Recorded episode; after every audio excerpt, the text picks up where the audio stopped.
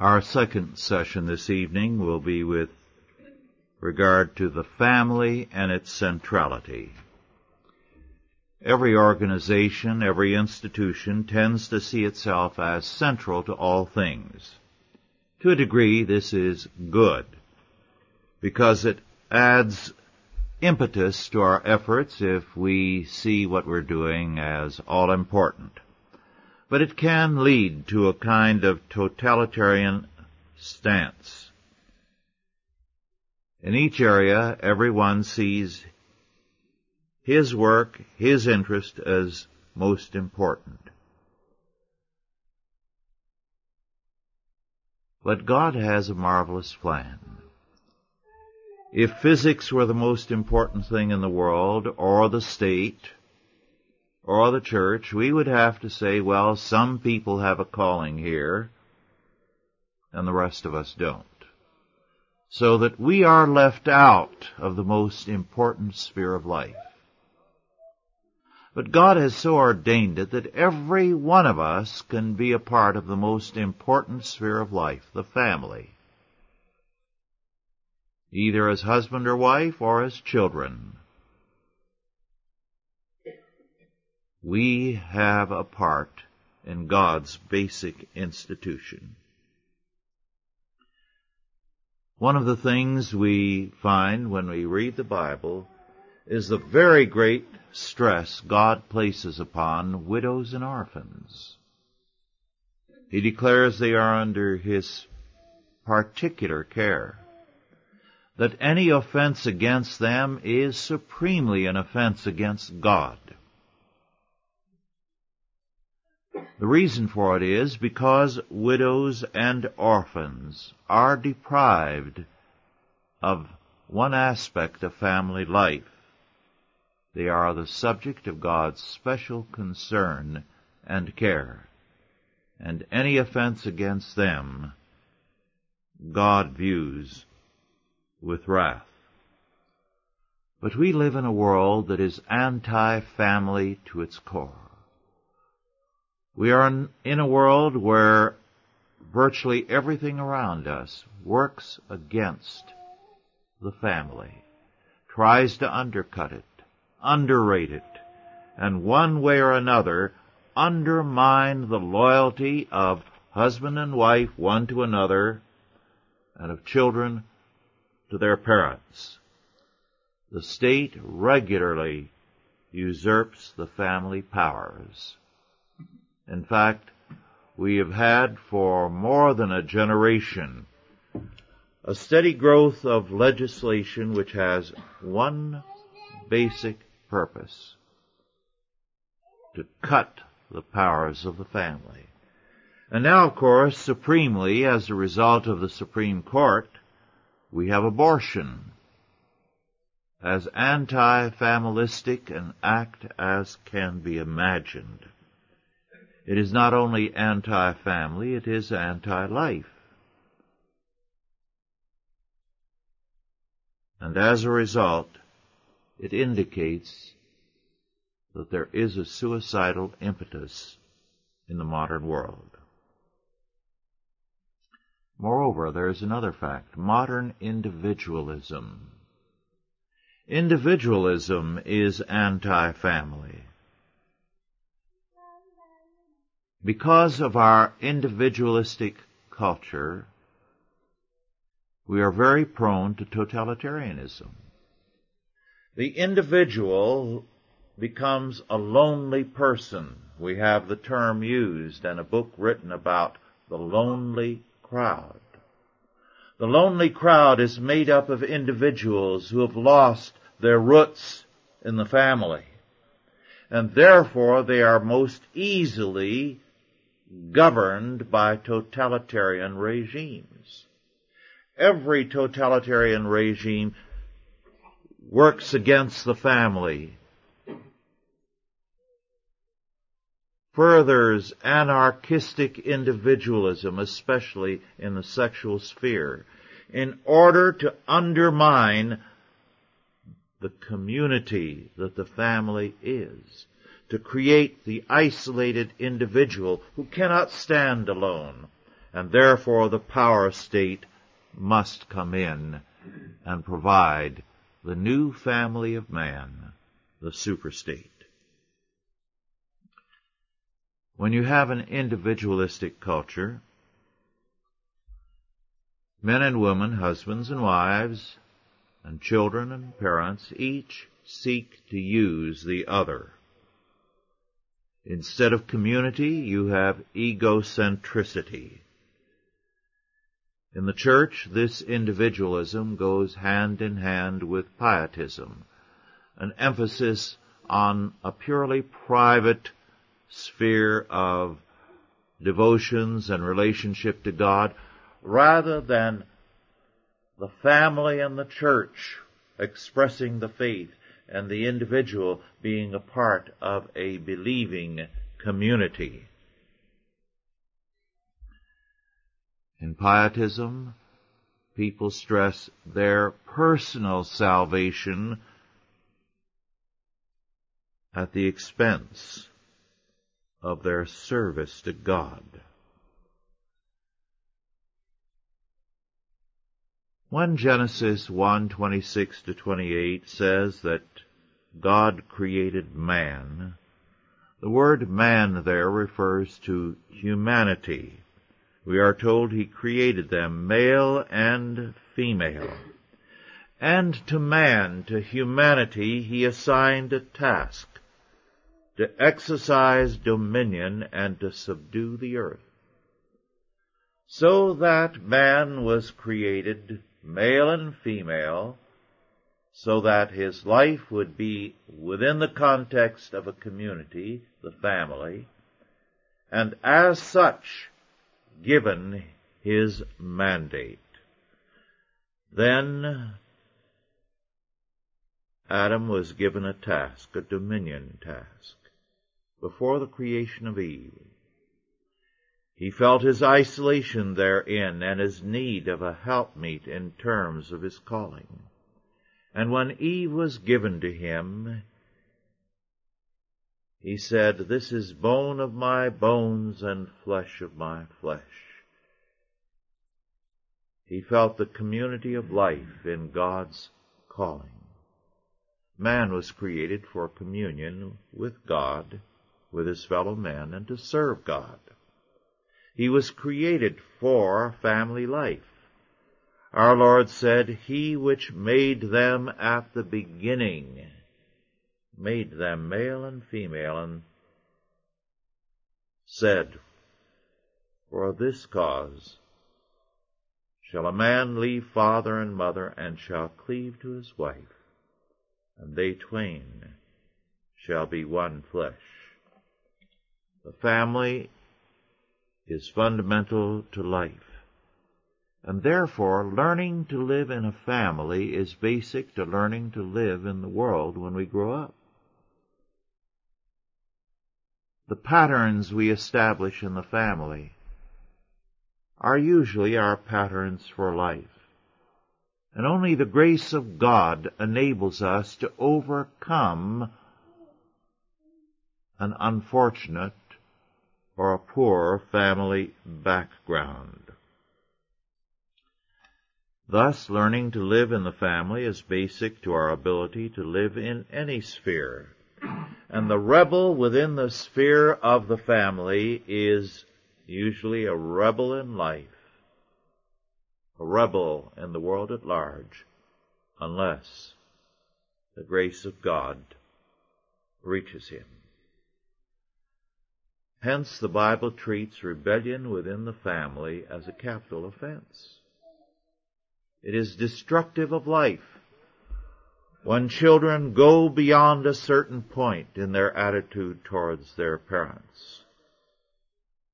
The Bible maintains there is a correlation between life in the family and life outside. Moreover, what we are as children in the family tends to govern the kind of family we establish unless God's grace changes or improves what we have learned in the family. I have pointed out that in Scripture the family is the most basic institution, the central institution. Now, we need to recognize something therefore. Precisely because the family is so central in God's planning, it can also be the area which is most devastating and can be monstrously evil. Because the family can be very destructive if it is an ungodly family. Moreover, because the family is so important, it is the area where we can experience the greatest joy and the, the greatest love, but also the greatest pain and the greatest hurt. No one can hurt us more than a husband or a wife or children or parents. Because of its centrality in God's order, it is also the area of the greatest blessing and the greatest hurt. The kind of hurt that lives with us for a long time. And the kind of blessing that lives with us continuously. The reason for this is that the family and life within a family touches the well springs of human life. And therefore the toll on us when things go wrong within the family is very great. We do not need to apologize for it. We are in the most vulnerable sphere of life in the family. The place where we can be most deeply hurt as well as most deeply blessed and joyful. This is why so much of our talk today about human sexuality is very evil, because it is in the abstract. Sexuality reflects man's religion, either good or evil.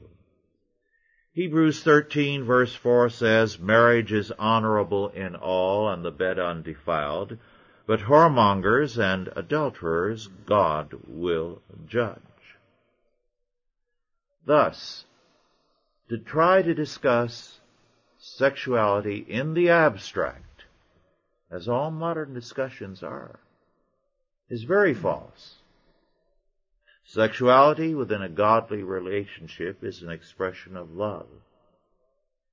But in ungodly relationships, Sex expresses aggression, power, and ungodly dominion.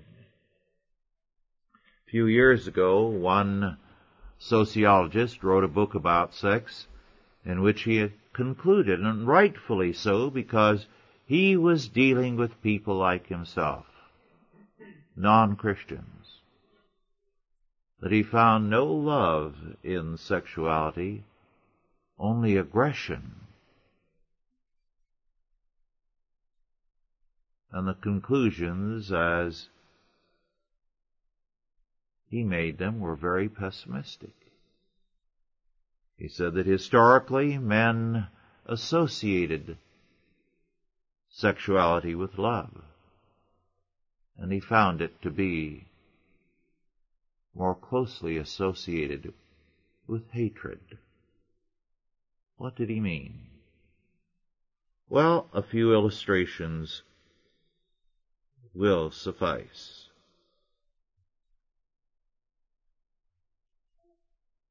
One man, a reprobate, seduces a young woman, a virgin, and then, after having courted her and done everything to make her believe that she was the be all and end all of his life, dropped her brutally and laughed at her horror. And his comment was, and she thought she was so good. It was an act of aggression, of hatred. Another one of many illustrations. A group of office clerks watching uh, an attractive, high-spirited girl in the office go by. They commented, the reproducible part of their comment, she needs taken down a peg or two. The whole point being to use sex to humiliate. Then an episode at a university just a few years ago where a popular novelist, very much the macho male, was the speaker. And some of the feminists decided that they were going to gush all over him and uh, get him to bed so they could humiliate him and make fun of his sexual performance, declare him to be incompetent.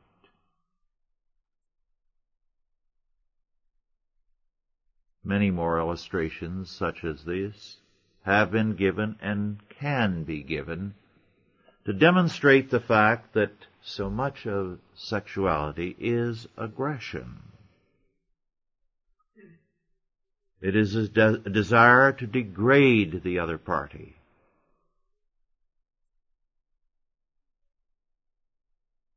That sex is more commonly used as an instrument of aggression and hatred by the ungodly than an expression of any kind of healthy feeling. Among the ungodly, everything is used as an opportunity for an expression of power, of hostility, and a desire to manipulate and use other people. In family life, all the channels that are to be used for love as God ordained them to be can among the ungodly and are routinely used to express hostility. Children are mistreated by mothers and fathers as a way of hurting their spouse I have seen instances where a child is brutally treated by one or the other mate in a marriage simply because the child looks like the other person. And it's a way of hurting the spouse. The results are devastating.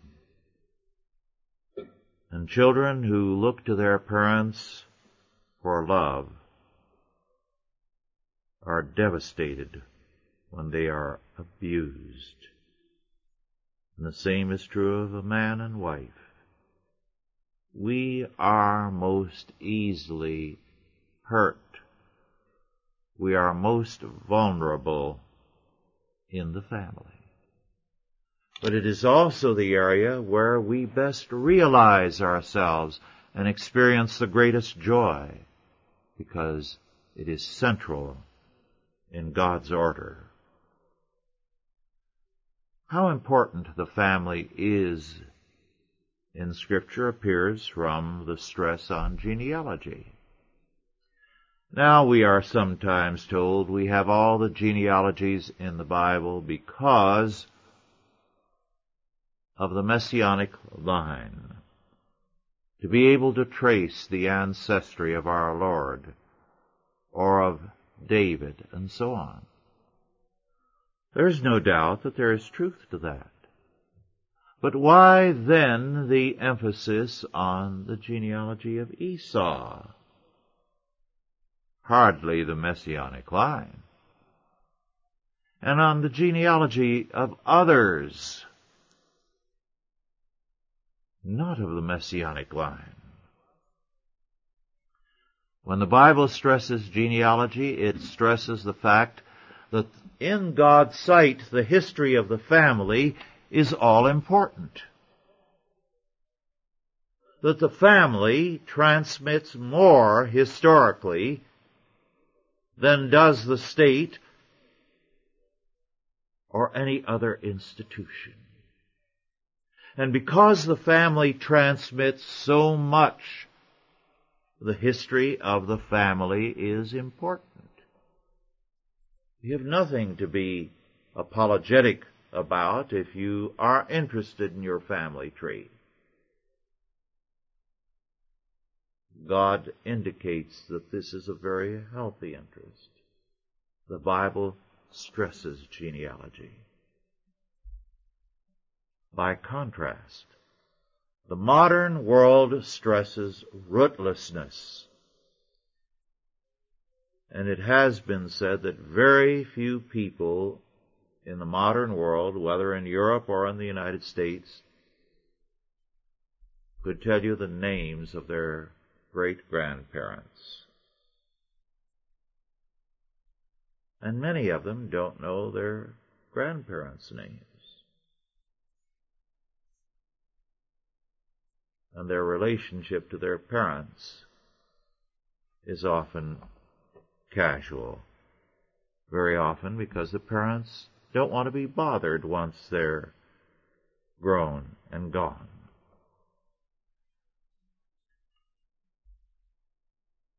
Beginning in the 1960s, this rootlessness was stepped up and accentuated to the nth degree. For a while, we had a new school of art every year. The emphasis being one year on pop art and another year on op art and so on. The idea being that there should be no roots in art and a new school should come forth with totally rootless ideas. The sexual revolution began to stress the same thing.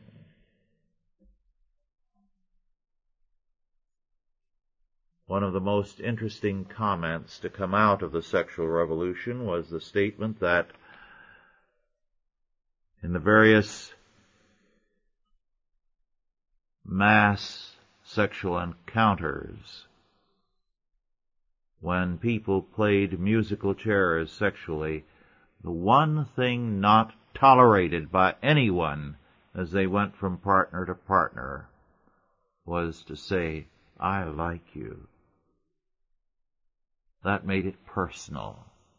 It had to be depersonalized, it had to be rootless, it had to be purely sexual and no more the drug culture cultivates oblivion, the destruction not only of the past, but of the present. Rock and roll, avant-garde films, and more have all sought the annihilation of the past. We live in an anti-family culture. And the goal is responsibility-free sex, a mindless, irresponsible act. On the other hand, the family and the life within the family requires total responsibility, thoughtfulness. It is a world of consequences. And hence, there is a war waged against it. One of the most interesting things about the family of our time is that very often the rebels against family life pay it the highest compliment. They see it as the greatest threat and therefore something to wage war on because it is the central realm of responsibility under God, the area of the greatest consequence. They rebel against the family and do everything to undermine it. Whereas on the other hand, churchmen are not really aware of the importance of the family and the wealth and the power they have. The family is the key to the future. We shall discuss that at a later date. But the family is the determiner of life and of the future. The modern world says the state should be, and therefore the family should be destroyed or undermined. Since modern man, humanistic and anti-God, sees the family as so great a threat and as the central target of its hostility, isn't it time that churchmen woke up to its importance and its centrality in God's plan? Are there any questions now? Yes. Would you think the modern practice of legalizing the uh, custom of anyone choosing any family name that appeals to them part of the assault on genuine families? A very good question. If you did not hear of it, hear it. Uh, we have today the legal permission to change our name at will. We can go to court and decide that tomorrow our name is Fitzpatrick, or any name we choose. Is this not an assault on the family? It is, I, I believe, uh, I'd never thought of it, but it is, I, I'm sure, one way of undermining the integrity of the family.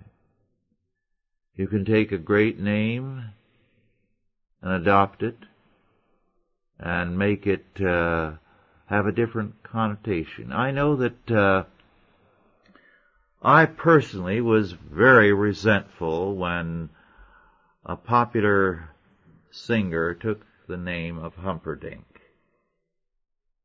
I found it an affront. Humperdinck was not one of the great musicians, but he was a good musician, a, a very fine composer and his uh, Hansel and Gretel opera delight.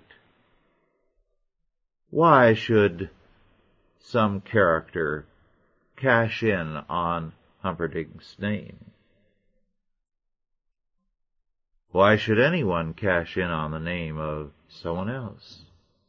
And that's what people do when they change their names. Any other questions or comments? Yes um, the, the thing that really bothers me, like, uh, a lot of situations dealing with uh, disabled people and senior citizens, uh, there's cases where the, the the state encourages people to live together rather than getting married because if they get married, their income is cut back, and there's been cases where uh, people have actually divorced out of love just so the spouse could receive the medical attention that they deserved. And if they stayed married, they would would not get the medical treatment that they needed, and that's all because of the state. Yes, there are many such uh, regulations which uh, militate against marriage, because we do have an anti-familistic culture. Of course, one of the most obvious of facts is that since the White House conference on the family under Carter, they have uh, been defining the family legally as any group of people living together, a group of lesbians or homosexuals or the like. And the idea of the family as we have it in the Bible is just one form of family life among many. Yes. I've heard that our public schools are anti-family um, to a large degree. Is this so, and if so, why? Our public schools? Yes, of course they are. For one thing, the family is separated from the educational process. For another, the teaching militates against family allegiances, and children very quickly learn to be disrespectful of their parents. There is a difference in the attitude of children who go to a Christian school and those who go to a humanistic state school. Moreover, in uh, so many ways, they work against the family, such as uh, withholding information. One girl, it came out in the press recently, had had four abortions, all taken care of by the counselor at school, and her parents knew nothing of it. Yes. Is The marriage bond uh, ended with the death of one spouse. We're going to deal with that at a later date, so we won't go ahead uh, on the questions. Yes. Um, our culture undercuts the family as the best, te- the parents as the best teachers of the children. What would how could Christians, what could Christians do to in strengthen their teaching abilities and participating in the educational? Well, of course, the homeschool movement is growing by leaps and bounds now, as well as the Christian school movement. And I think the evidence is very clear that uh, mothers make the best teachers. Certainly on standard testing, the homeschool comes out in front. A Christian school runs a good two years ahead, and very often more, but on the average two years ahead of the state schools, and the homeschool does even better. So, uh, the simple fact is, nobody is more concerned about a child than the mother. It's natural that she should do the best job of teaching. No one knows how many homeschools there are now.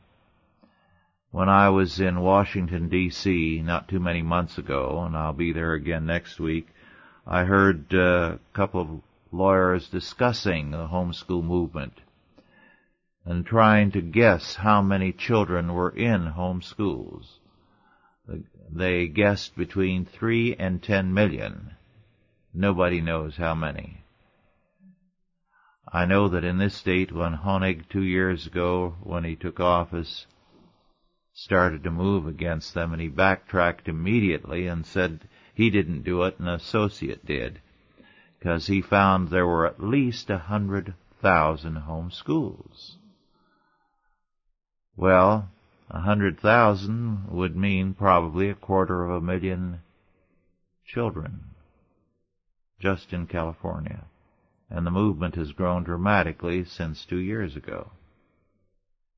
Yes. Um, I was wondering, what is the rationale behind lesbian women wanting to have children and have a family? I mean, why are they doing this? Perversity, to a large extent, a desire to demonstrate that the biblical model for a family is not valid. Yes. I was going to ask, uh, what what can we do? And one of the things perhaps is homeschools. Uh, what are some other things that come to your mind as to what we can do in this war against our families? Yes, we'll be getting to that uh, uh later, so uh, I'd rather not go into it now. But of course, homeschools are one aspect, and certainly to strengthen the family and its relationships, to take care of your own.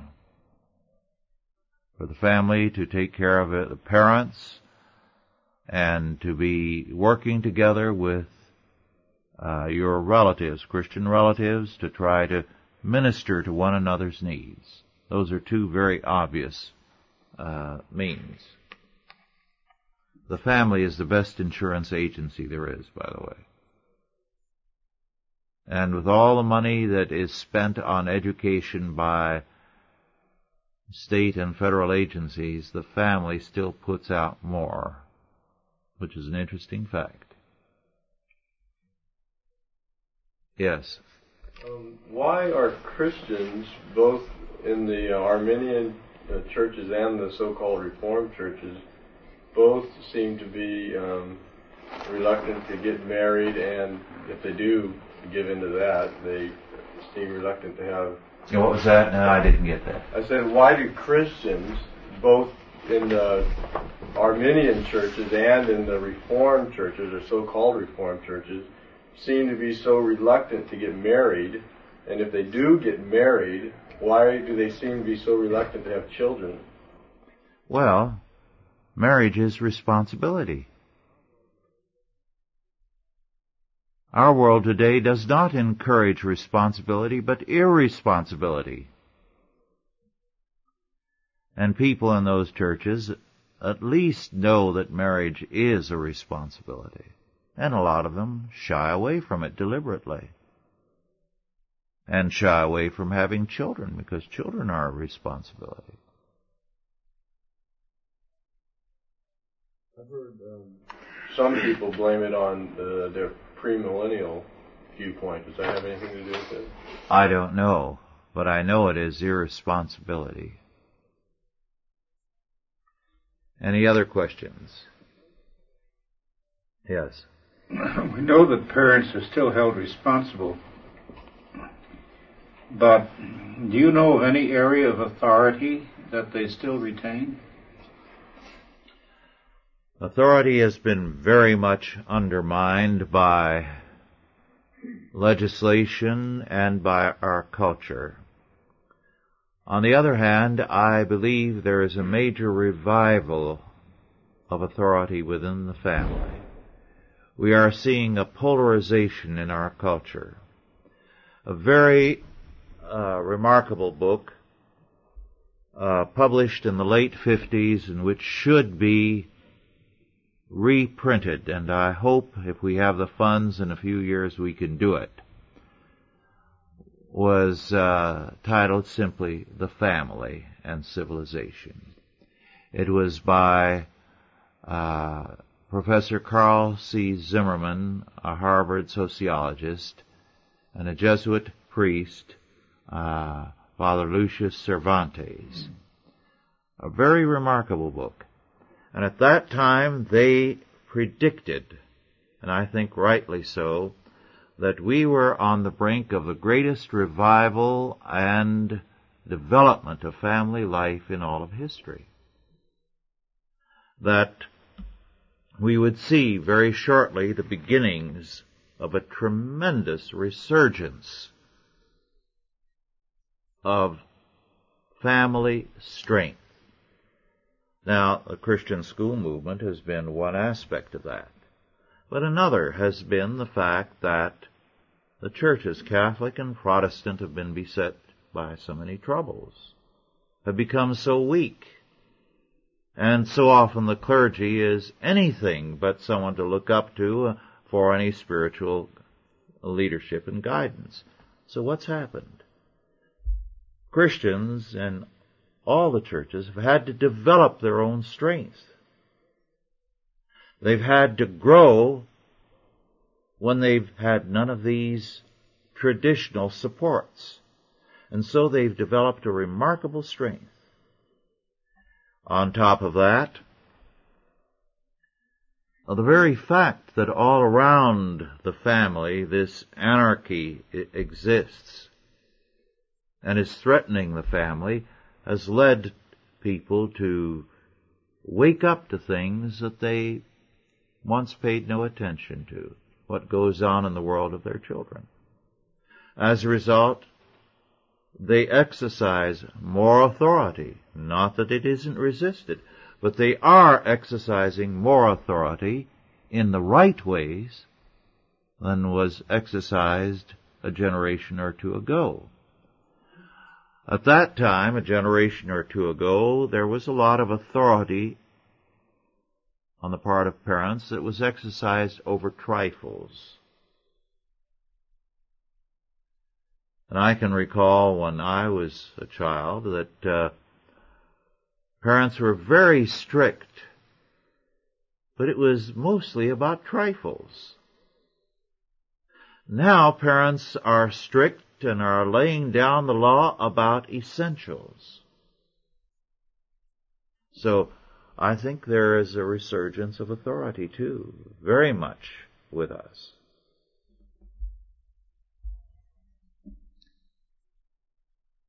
Well, if there are no more questions, let us bow our heads in prayer.